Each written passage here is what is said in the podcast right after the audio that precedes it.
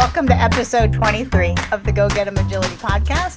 My name is Margaret Hughes, and I'm your host, along with my daughter, Emma Hughes. Hi, Emma.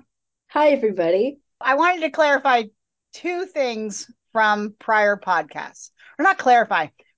One I want to clarify, and one I want to give you a little tip. So the first thing I want to tip you on is that if we talk too slow, some podcast feeds, so like iTunes, you can listen to us on Google Podcasts, you can listen to us on Apple Podcasts, blah, blah. There's a whole bunch of them. And on some of them, if we talk too slow, you can actually listen to us in 1 1/4 time or 1 1/2 times. So you can speed us up if you find that we're talking too slow, or if you find that you only have a certain amount of time and you want to go from 30 minutes to 20 minutes, you can kick us into high gear and listen to us a little bit faster. So I often do this, not only re-listening to us, but so I re-listen to us just to, make sure everything's cool on the interwebs. But I also, other podcasts that I listen to, sometimes the presentation is just slow. And it's like, oh my gosh, this is so slow, but I really like the information. And so I will listen to other people in 1 1/4 time or 1 1/2 time. There's that advice tip for you for listening to podcasts. My other thing is that we talked about at the end of, I think it was 2 podcasts ago. It was in episode 17. At episode 17, right around minute 32, we were talking about how people learn. And it just came across my Facebook feed. It's called the Dunning-Kruger Effect, Dunning-Kruger. And it's the confidence versus knowledge in the field effect. And so if you are struggling with where you're at in agility and you kind of want to have a sense of why things feel weird to you or why you have confidence or lack of confidence in agility, go look up the Dunning-Kruger effect and see if you can put yourself somewhere on that scale. Any opinion, Emma? No, actually, I agree with both of those. I was going to add that for the speeding up of the podcasts, I do that with my professor's video lectures all the time because she speaks quite slowly, and so I'll speed it up. So yeah, there's no shame in the speeding up game, in my opinion. Yeah, I think it's a good tip. We want the information, but sometimes it can be tedious. I want to talk a little bit about Eli. And then I wanted to talk a little bit about what may be a puppy issue that's happening in my training and what may be a picture, a video reel of things to come, right? So if I have an issue, is that a puppy issue or is it of things to come? Does that make sense? Yeah. Is it like, are you going to break the habit eventually? Or is this just a puppy growing pain? Right. And I can like ankle biting. Right. Exactly. So like, if I ignore it, will it go away on its own? Like teething. So ankle biting and biting my hands in play are 2 totally different things. And one is a puppy thing that yes, I can make it worse. And one is a preview show for what's to come and will get worse if it's not addressed. All right. So let's use biting because that is such a good one. And why does it affect us in agility? Because here's why we need to make sure we put that chime into agility. So puppy biting, when you're just petting your dog and they turn around, they try and gnaw on your hand. A lot of that is puppy stuff and redirection of onto a toy or redirection, onto something that's appropriate or potentially even giving the puppy a timeout for a really hard bite is normal puppy stuff. It's normal for a puppy to put their mouth on you. It's normal for them to bite down hard at times. And socialization or puppy dog to dog biting and mom staying with mom until and staying with the litter through some of that early 6 week to 8 week is vital. And so between 5 to 8 weeks of age, even starting at 4 weeks, mom will, the nursing part of the relationship between puppy and mom, that is when mom starts to teach them bite inhibition. And so she will allow them to nurse on her from time to time, but will also start to instruct them, you just bit down on my nipple way too hard, and she'll correct them. She'll somehow tell them either by getting up and leaving or by giving them a little muzzle wrap that you just bit down too hard, soften that bite. And when puppies are playing and jaw wrestling, they will do the same thing. And so this ability to learn how to moderate your bite is crucial to adulthood. And if and when a dog does get into a fight with another dog or with a human, the damage or lack of damage that they cause is that bite inhibition. So bite scales are, if I remember correctly, it's 1 to 6, 1 being an air snap, and they snapped at you, but they did not make any contact, and 6 being maiming, killing. So there's a whole range of bite levels within that. And where we want our dogs, if they're going to bite, is somewhere between a 1 and a 3. So 4 starts with stitches and, deeper wounds that require intervention from either a vet or a doctor. And 3 being, I felt the bite. They caused an indentation, but no stitches are required. And so that 3 to 4 break is, for me personally, back when I was doing aggression, was whether or not I could take a case or not. Okay, so it's the insurance of, do we have a known biter? How bad was the bite? Did it require stitches? And whether or not I could accept a bite dog into my practice, or I'm not a vet, but I feel like a practice is more veterinary based. But no. Yeah, but I mean, you were certified for it and everything. I'm a certified dog trainer and certified in aggression and so anyway. But my insurance that I held at the time, that was the breaking point. Was how severe of aggression is it, and how much did I want to do as far as I didn't want to deal with dogs that had killed other dogs. So I did not purchase the insurance that allowed me to do that.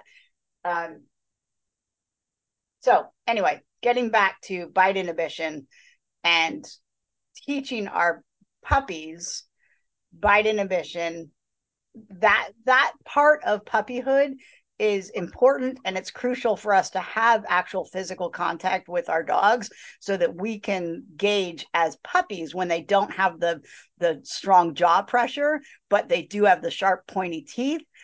That puppy time is a crucial time to teach them bite inhibition, and also at the exact same time gauge how much bite inhibition they have. So with Eli, right now, he's been doing just a ton of jaw wrestling with Jinx, which is awesome as well to teach that bite inhibition. And he tells Jinx, and Jinx tells him when that bite pressure was too much. And so the game ends, or they get a little snarky with each other. Jinx gets up and walks away, or he corrects him, with a strong muzzle wrap and, says, hey, whoa, dude, that was too much. But I also do one-on-one play with me. And so I will have a toy and playing, tug, playing, just jaw wrestling stuff with a toy and tradings in and out of the toy. And if he misses the toy and strikes my hand, that is my chance to gauge where his mouth is at, right? So his job is to try not to grab my hand. But if he does grab my hand, how much pressure does he put on? My job is to know the pressure level that I will accept and the pressure level that I won't accept, and to give him that information of when it's too hard or when it's soft.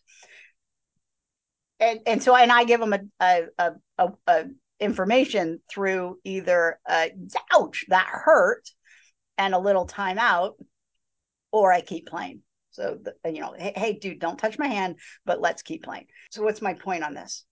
Ankle grabbing. Does it hurt? Because I think I'll butt in here, I guess, from my own personal experience. So Dottie's an ankle grabber, always has been, and I feel like she always will. But it never hurt. So when she made contact, especially in the summer when all I was wearing was like socks and there's no pant leg, she used to go for the pant leg, right? And then it slowly turned into she would just go for the ankle. She just grabbed my skin. But she never actually bit down. She just kind of put her mouth around my ankle and made a lot of noise, but she never actually drew blood. And so that is why I allowed it to continue, because it didn't hurt and I thought it was funny, and she's tiny. I think it would be different if you had, say, a German Shepherd that did it to you. That would probably be a little bit less fun, just because they are bigger and you can't, like, move out of the way and stuff. And so it really depends on your criteria and how much you're willing to let your dog get away with. And obviously, if they are ankle biting and they are drawing blood, or it's hurting, or you just don't like it, that is something that you need to work on. Because as Dottie has shown, yes, it started as a puppy, but it's continued well into her adult years. And it's just something that hasn't stopped.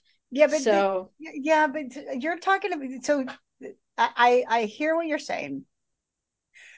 But there is still a difference between the behavior that Dottie was giving you and redirected frustration.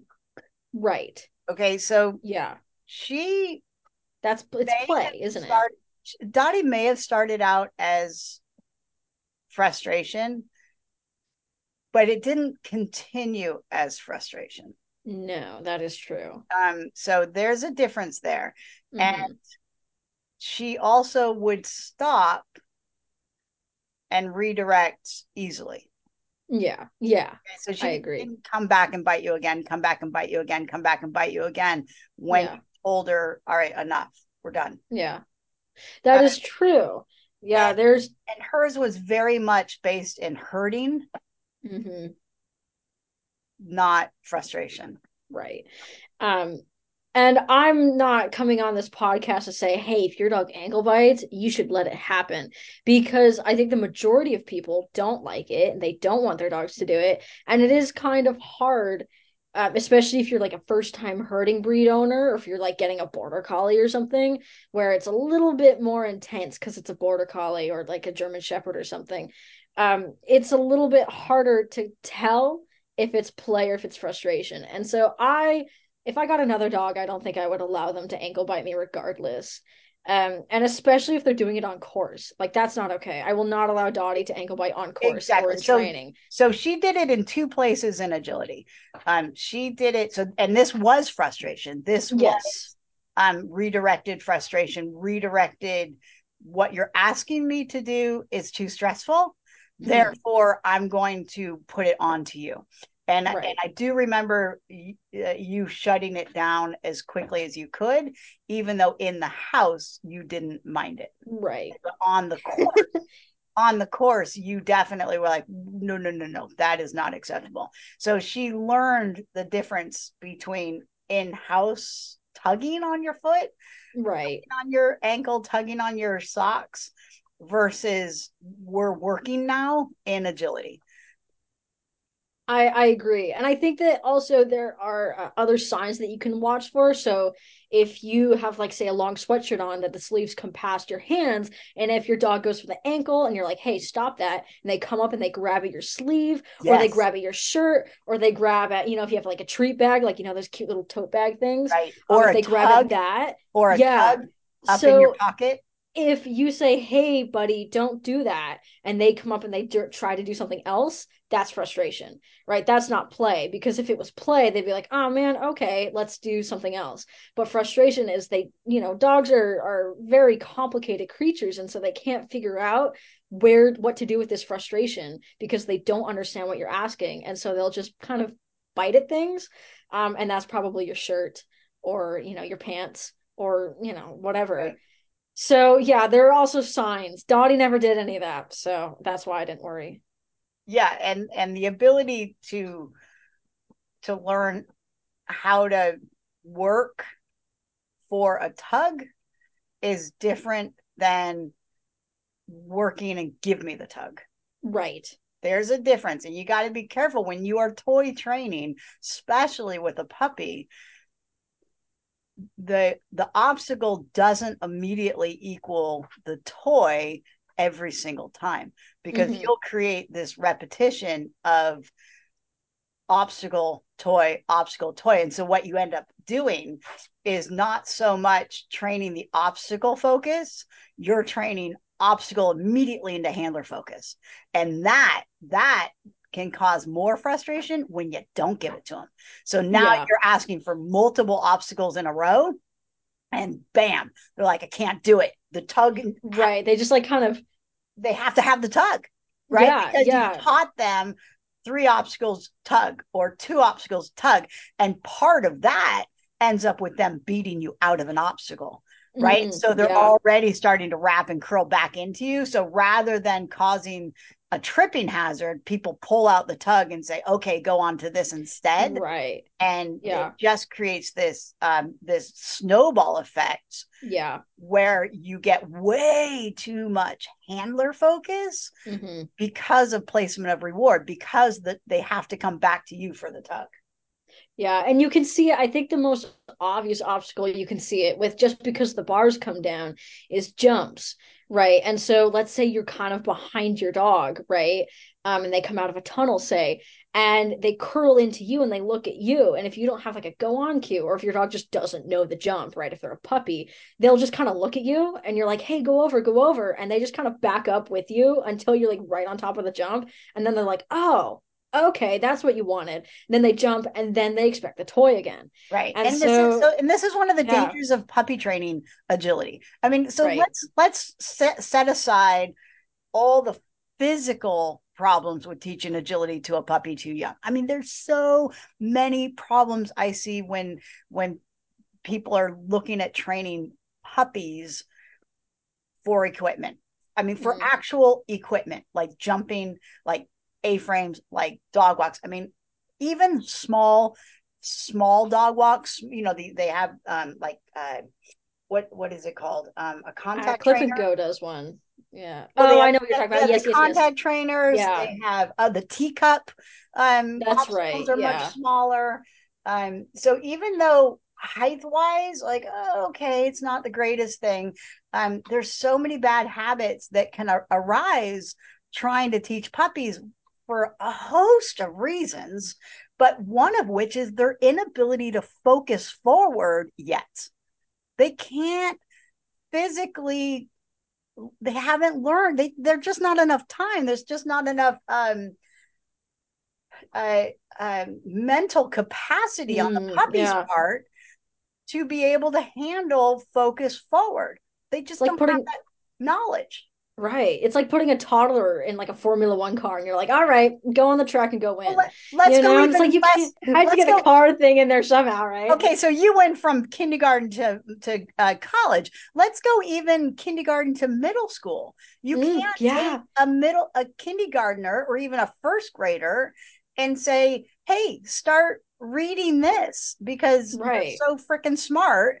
And that's the problem, is that they can show elements of smartness like border collies, right? So all of our herding breeds, there's just, people love them in agility because they're so freaking smart. They're good guessers. I mean, my little dude picked up the word potty within like week 10. I mean, so 2 weeks with me, and he started peeing on cue. It's like, you are so freaking smart.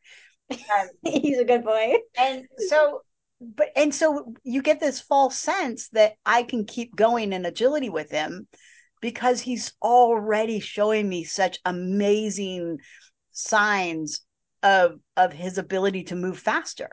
And so as a puppy owner, I have to be very, very diligent in how much I push him and how fast I push him, because he's reckless in his body. He doesn't have, not reckless, that's the wrong word. He's actually a very good body dog.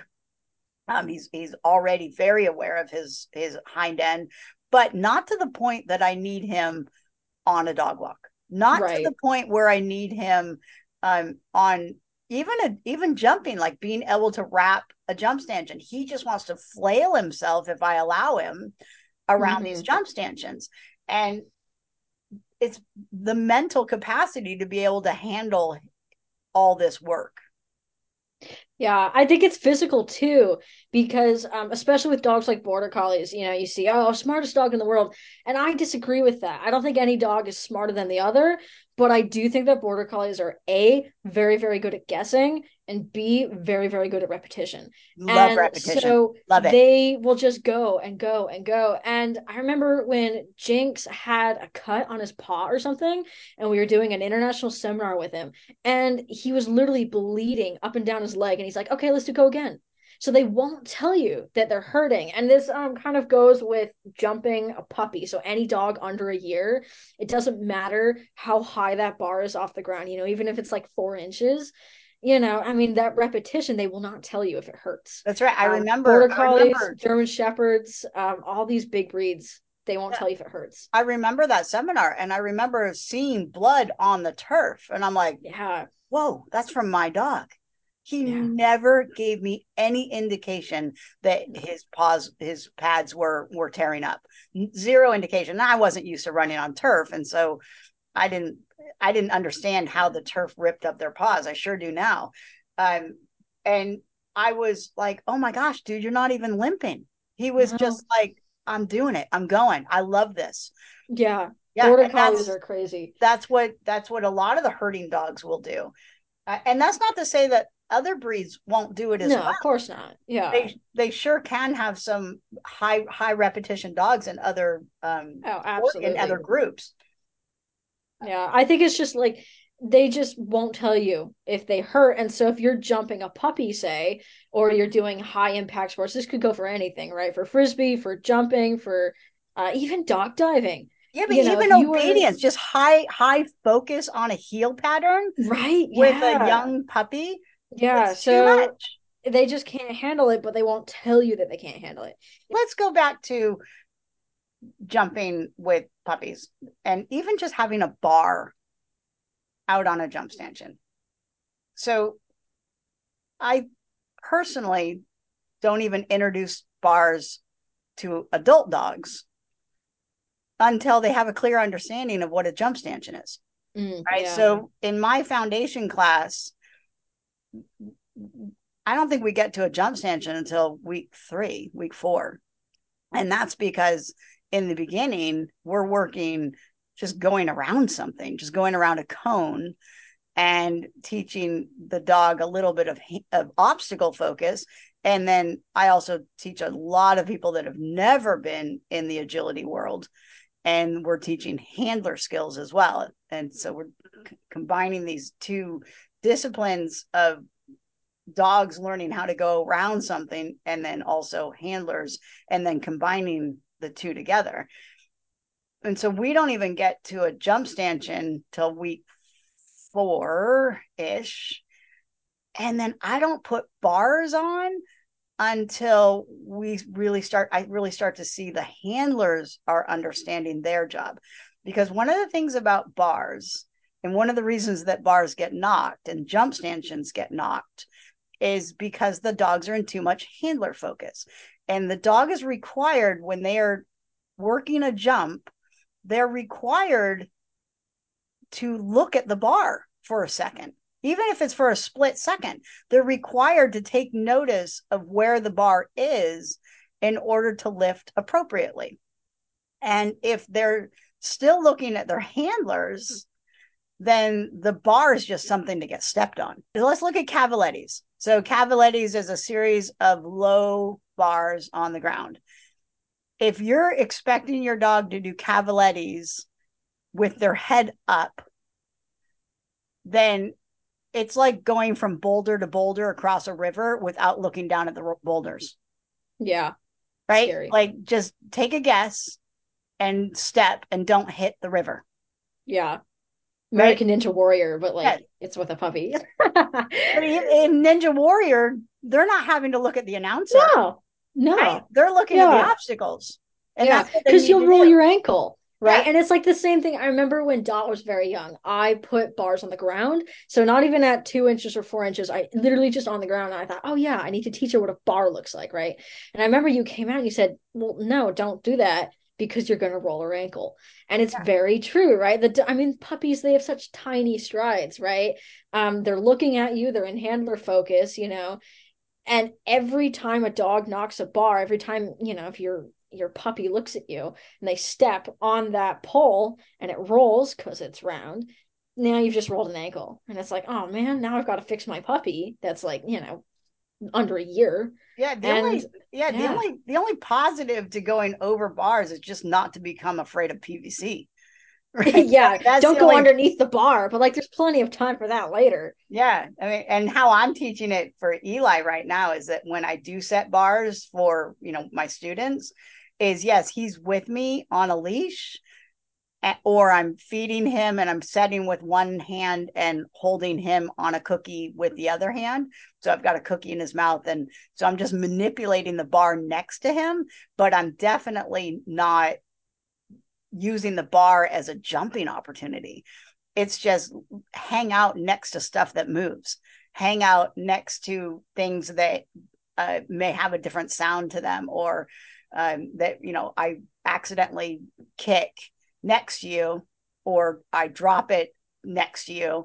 You don't have any reaction to that because I'm socializing you to it, not because I'm training you on it. Yeah.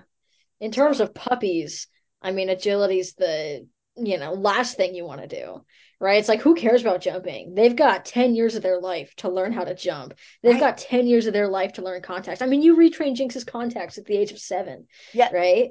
Right. So let me just talk about contacts. So one thing that again, dogs not having skill set, and this is hard for adult dogs, but it's even dangerous for puppies. And that is, again, going back into handler focus, right? So the dog should be an obstacle focus when they're going over a contact because they need to look at the obstacle. But when they're descending on a contact obstacle, if they start looking at you and expectant of a reward or a tug or the end of the game, or even that they're just beating you. So if they're beating you over the contact, natural tendency is to start curling into you. Going straight on a contact is a trained behavior. It's not natural. It's a trained behavior to go straight on a contact. So natural tendency of a puppy is to start curling into you. And now they're coming down the A-frame sideways. That is so bad for the shoulders. And what do they do when they get close to the bottom? They jump. So now they're not only jumping, which they shouldn't be doing. That's not, natural out on a walk jumping. If you're manufacturing the jumping, you're putting stress on the body parts that should not have stress. So they're jumping, but they're also jumping sideways. You are killing your dog's shoulders. You're killing them. Yeah. And that's shoulders, on just their ankles, their wrists, all of it. Yeah. And that's on the A-frame. And if your dog turns on the A-frame, you can kind of get away with it, right? It's obviously very, very bad for the dog, but they've got a lot of room to move around on. But physically. Yeah. Yes, physically. But if your dog is on the dog walk, and even if their head turns, when dogs' heads turn, their butt moves in the opposite direction. That's right. And so they always spin to look at you. So if your dog even thinks... not even necessarily spin, but they rotate and they drop that back far foot off. That caused them to fall off. So if your dog looks and at God you, forbid you have anything underneath your dog walk. Right. When you're doing this, I used to store jumps under the dog walk. Oh, you know, you kick yourself in the years to come. And you know, and so when your dog looks at you, goes in, you know, for whatever, when you're training the dog walk, all of a sudden their back feet are coming off and all of a sudden your dog's just flipped over backwards. And you can even see it happen with experienced dogs. Millie did it once when she had been doing, you know, perfect dog walks for the first 10 years of her life, looked at me once, back end came off, she flipped off backwards. Yeah. I mean, she was okay, luckily, but that is not something that you want to continue on in your, it's not something you want to start as a puppy and then allow to continue on as they get up to the dog walk that is literally, 4 feet off the ground? That is a long, long fall for a dog. Yeah. It's a, yeah. And if you're under 8 months, yeah. Good gracious. 8 months, you're just causing problems. You're causing problems for the future. I'm not saying that we don't set our dogs up for skills. I mean, there's the camp of folks that, you know, just let them be a puppy, And I'm a little bit for that, but I'm also for, well, okay, but I can install some behaviors that are going to benefit me in the future. Right. I don't want to do overkill on them. Like I want to introduce them and get just a little knowledge in there so that I can utilize that in the future, but I don't want to hammer it. I don't want to do it every single day where it becomes not only boring and repetitious, but it becomes physically dangerous, right? Physically, I'm manipulating how my dogs are working their bodies, and I need to be careful of that. And again, it's tough because Eli is showing so much promise right now. I'm like, oh my gosh, I can't wait to get further down the line, right? I can't wait to see where we are a year from now. But I'm not in any hurry to get him onto that start line the minute that he turns of legal age. We may be there, we may not be there, but I'm not in any hurry to establish agility because he physically wants to do it. Yeah. Right? Yeah. There's a lot of things that I can introduce him to that will benefit me in agility that's not actual agility equipment. Yeah. There's a false, I think we talked about this in a previous podcast. There's a false sense of agility training that goes around, I think. Obviously you guys might disagree, but I really do stand by this, that everybody always thinks that agility is jumps. And so if your dog can jump, your dog can do agility. And it's like, well, wait a minute, let's go back to foundations, right? Because agility is not, in my opinion, agility should not be about getting by. So if you come off a course and you're like, oh man, we just got by, but that's the sport of agility. I very politely disagree with that. And so if you are training your puppy and you're like, oh, well, you know, she can do 3 jumps in a row. It's like, well, that's not agility. That's just your dog going over a jump. You know, can they do it quickly, right? Can they do it safely after they are, you know, say 18 months? Can your dog do it after 18 months? That's when you start to worry about jumps, right? And like teeters and whatever, when you're like, okay, it's 18 months and they're not doing great. But then that goes back to your foundations, right? It always leads back to foundations. It's like, so why isn't my dog doing well? Well, because they don't have foundations. Yeah. And relationship. Right. So there's over handler focused, right. And so you really have to be aware of placement of reward and when you reward and how you reward and what you're actually rewarding, right. You need to try and prevent that frustration from arising through clear training and training things that the dog is understanding versus just doing equipment for the sake of doing equipment. Right. You've got so much time to learn. Oh, and there's so much beauty in watching them clearly understand their job. Right. Right. There's so much understanding or beauty in that. I see the light bulb go on for Eli, I'm blown away because I love the train. I think maybe that's the difference between some trainers and layman people is that I love the learning process, even if what the behavior that I'm getting is really junky right now, like, oh my gosh, that is not the end behavior that I want. I love the little micro learning curves that happen when I am trying to get to a behavior that I do want. Right. You can see the finish line. I know what the finish line is. And I know that the finish line requires me going through the entire alphabet to get there. I can't jump from A to Z and on most stuff. There has to be some, especially complicated technical skills that I'm requiring, and skills that compound on each other. Right. And so right now I'm not asking for compound behaviors. I'm not asking my dog to transition from a stay position into obstacle focus multiple times. Yeah. Like, oh, let's do 6 obstacles in a row. You know, like that's like, hard. No, just walk next to me. Right. Be a dog. And don't curl in front of me. There's there's obstacle learning right now. There is walk next to me. Don't curve into me. Yeah.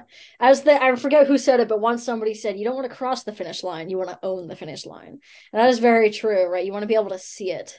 Yeah. And I think, a lot of new trainers, new handlers, they don't see the end result. They can't see it in their mind's eye. And they see the end result. They don't see the technical stuff that goes on to get to the end result. Right. Exactly. They just want the end result, and everything else is considered puppy stuff. They'll grow out of it. Right. Sorry, and they won't. I think you're seeing a preview to the show that you're going to present 2 years of age. Dottie proves ankle biting lasts. All right, so I wanted to say that the when I said earlier the preview that you're getting of biting, of frustration, barking, blah blah blah. The preview is a preview to the show that's to come. I butchered how I said that, but that is a Jess Martins saying. Jess Martins is out of Canada. She has great information that she offers up to anybody that joins her Facebook page. Agility Success, I think is what it's called, or Successful Agility. Anyway, Jess Martins out of Canada. She talks about the preview. What the behavior preview that you're getting is just a preview to the show that you're going to get. So if you're getting bad behavior in practice, you're going to get that bad behavior in a trial. And so I really like how she explained it. It's really good. So we've talked a lot about things that I don't like to do as puppies, that I think that sometimes we push them further than we should in our training in an effort to not only take advantage of their sponge brains and wear them out a little bit so that they're mentally happy and physically happy. But I do want to talk about things that I've been doing with Eli that can and should be a podcast all by itself. And so I do want to do a podcast on all the foundation training that I have been doing. Did we not already do that? We did Foundations Aren't Sexy. Yeah, we did. But like that was for like dogs learning agility, not like specifically puppy stuff. So we did the foundations, but I want to really dive into what I've been doing. But he's only 14 weeks old. And so I think I need to hold off on that podcast until, I continue to work him up towards 6 months, 8 months, 10 months, because each month or every, couple of months, it kind of adds a new stage of what I want to do with him. But these early weeks, months, I'm focused more on obedience than I am on agility skills. But the obedience directly influences what he's going to do in agility skills, right? Like obedience to me is not healing focus. It's not competitive obedience. It's just basic obedience with an edge towards agility of stay at my side, don't run past my hand, right? Right. Yeah, because I think puppy foundations and regular agility dog foundations are different, right? Because your people that come into your classes, right, they'll have adult dogs. And so those foundations are different. So what you're learning in foundations right now is not what you should be doing if you get a puppy, say. And right. So puppy foundations are much different than agility foundations. Bars, no bars, no contacts, no weefuls, stuff like that. No, nothing hard on their bodies. Right. And all the obedience that I am doing with him, I expect that to be done in the obedience class, in puppy classes that people are taking elsewhere. Right. Like, I don't teach obedience. I don't teach puppy classes for obedience. I've done a handful of puppy classes for agility. And if I did them again, I would do them differently now. And I would do a heck of a lot more focus on obedience type stuff, impulse control, than I would on, I would do a ton of body awareness stuff too. Mm.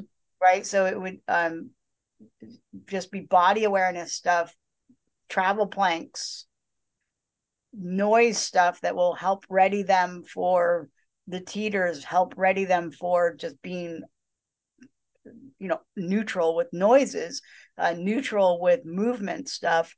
Right now in these early stages, I'm working a ton on obedience and impulse control with some trick training stuff in there, but there are some tricks that I'm purposefully holding back on, which I know he can completely do, but I also know that it will kind of erupt things that I don't want him to do. And so I'm being very aware of what I want to introduce when. Right. I think the bottom line is just safety. Right. That is like the end all be all. Right. It's like it's really like, is this hard on your dog's body? Even if they don't tell you. And yes. Oh, maybe we shouldn't be doing that under 1 year. Oh, my goodness. I can't talk. If yes, then maybe we shouldn't be doing that under a year old. But and so, yeah. So safety, growing bones and growing brain and growing just mental ability to handle oneself in a high excitement time period. Right. And like puppies get really animated and excited when they're playing with toys and like over the top, like, oh my God, it's a toy. And they're so stinking cute about it too, right? They just like pounce funny and they grab things that are really, they just are so cute when they do it that you want to see it more. And we giggle and we laugh and oh, it's so cute. But we have to be the adults in the room and we have to know what is safe for our dogs, even though they physically have the ability to do it, they shouldn't be doing it. Right. Right. Like, yeah. And a lot of people say, well, what could be the issue? Right. My dog is big enough for this. So therefore, they should be able to jump or whatever. And it's like, well, it might not show up right in the two, when they're three, when they're four, but when your dog hits six, all of a sudden they're knocking bars. All of a sudden they've got arthritis. And you're like, well, wait a minute, what's going on? And it's because, right. You made them do agility under a year old. It really deteriorates their joints and they won't be able to walk, which is very depressing on this fun family podcast. But there is an element of danger to agility that gets overlooked quite a bit because puppies are just so cute. Well, and we so badly want to see them do equipment, and the general Joe public isn't into the weeds of sit stay when they join an agility class. All right. I need to make my students do more sit stay work. It's like, okay, I know you signed up for agility, but we're going to do obedience. That is the hard part of being an agility instructor, is playing to the strengths of wanting to give people equipment time, but also knowing that if I just hand them agility equipment out of the gate, there's a serious risk to injury for the dog. And being aware of that and working it as safely as possible for the dog and teaching the dog impulse control around all this dangerous equipment. All right. Yeah. And the more high strung they are, the harder it gets. Yeah. The harder it gets to control that. And I've been doing this a number of years and I have the odd dog that throws me a a curveball. We're like, whoa, how do we manage your body when you can't? How do we slow this exercise down when you want to go at warp speed? And it's tough. There's some dogs out there that really are high drive, and slowing them down, sometimes that's almost more dangerous. Yeah. These are adult, not adult dogs, but young dogs that are at the age where they can start doing equipment, and yet they're still, their bodies are so stinking big and gangly. You see it in novice a lot, you know, the really young dogs that come in and they're just knocking bars left and right just because they don't know what their bodies are like anymore. But it's a, you know, fine balance, right? Of not letting your 6-month-old, you know, run around doing, you know, heightened jumps, but then also letting your, you know, 18-month-old let loose a little bit. Yeah. Go Get Em listeners, I apologize profusely, but I am being called to dinner in 3 minutes. So I will be leaving this podcast now. Right. My friends say hello. Maybe I'll get one on this podcast, see what an outsider thinks. So yeah, in case you didn't know, Emma's across the pond. Yeah, I'm at university right now. So. We are not sat in the same room together doing it. We will be in 2 weeks, though. Isn't that exciting? That is exciting. We can podcast together. I'm very excited about that. Okay. Well, thanks, Em, for chit-chatting with me about puppy stuff. And puppies are fun. Oh, gosh. Puppies are exciting. I am having so much fun. Eli's cute. He is just, I just love him. I'm having so much fun with him. Yeah. He's a good boy. Don't overtrain your dogs, young dogs. Don't overtrain your young dogs. Don't even overtrain your old dogs. Right. Right. Yeah. You got a 3-4-year-old. Are you overtraining them? Maybe that's a whole podcast in itself. Oh dear. Just keep coming up with them. Especially if you're working hard stuff like weed pulls and teeters. Yeah. I mean, there's some benefit to doing it every day, but man, you can overdo it if they're struggling. And with that, thank you for listening to the Go Get Em Agility Podcast. Go Get Em. Woof, woof. Go Get Em.